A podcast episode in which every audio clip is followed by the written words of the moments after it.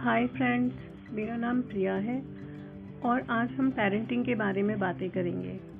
हालाँकि हम इसमें अभी नए हैं और हमारी दोस्त हेमा ने हमारे पीछे लग लग कर हमसे ये करवाया है।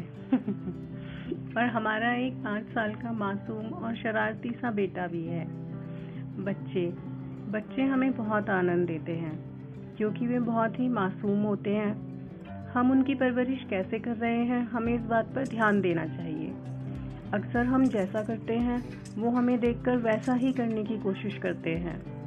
और उनके इसी गुण का लाभ हम उठा सकते हैं।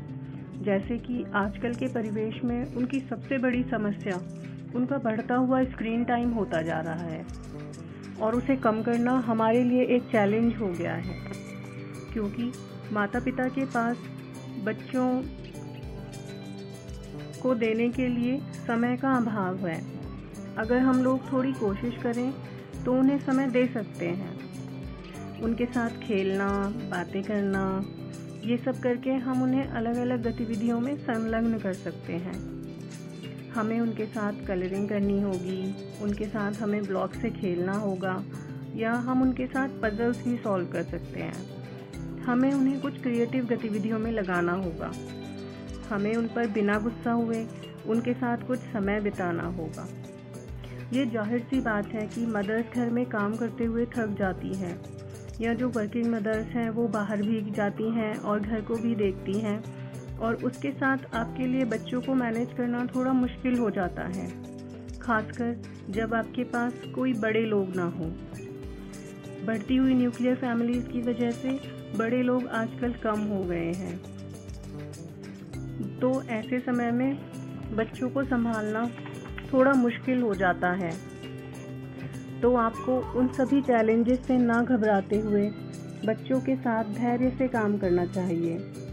जैसे कि हमें उन्हें मोटिवेट करना है या हम उन्हें कुछ सिखाना चाहते हैं तो हम उन्हें कुछ सकारात्मक कहानियाँ सुना सकते हैं। और वो कहानियाँ हम उन्हें सोने से पहले भी सुना सकते हैं और उन्हें कुछ अच्छी आदतें सीखने के लिए प्रोत्साहित कर सकते हैं।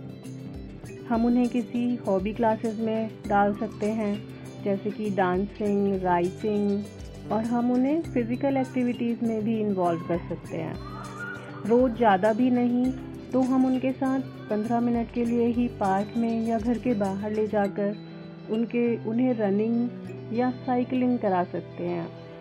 और हमें एक बहुत ही आवश्यक बात का ध्यान रखना होगा कि पेरेंट्स को खुद ही घर में आने के बाद अपना स्क्रीन टाइम कट करना होगा, क्योंकि बच्चे वही करते हैं जो हम करते हैं। धन्यवाद।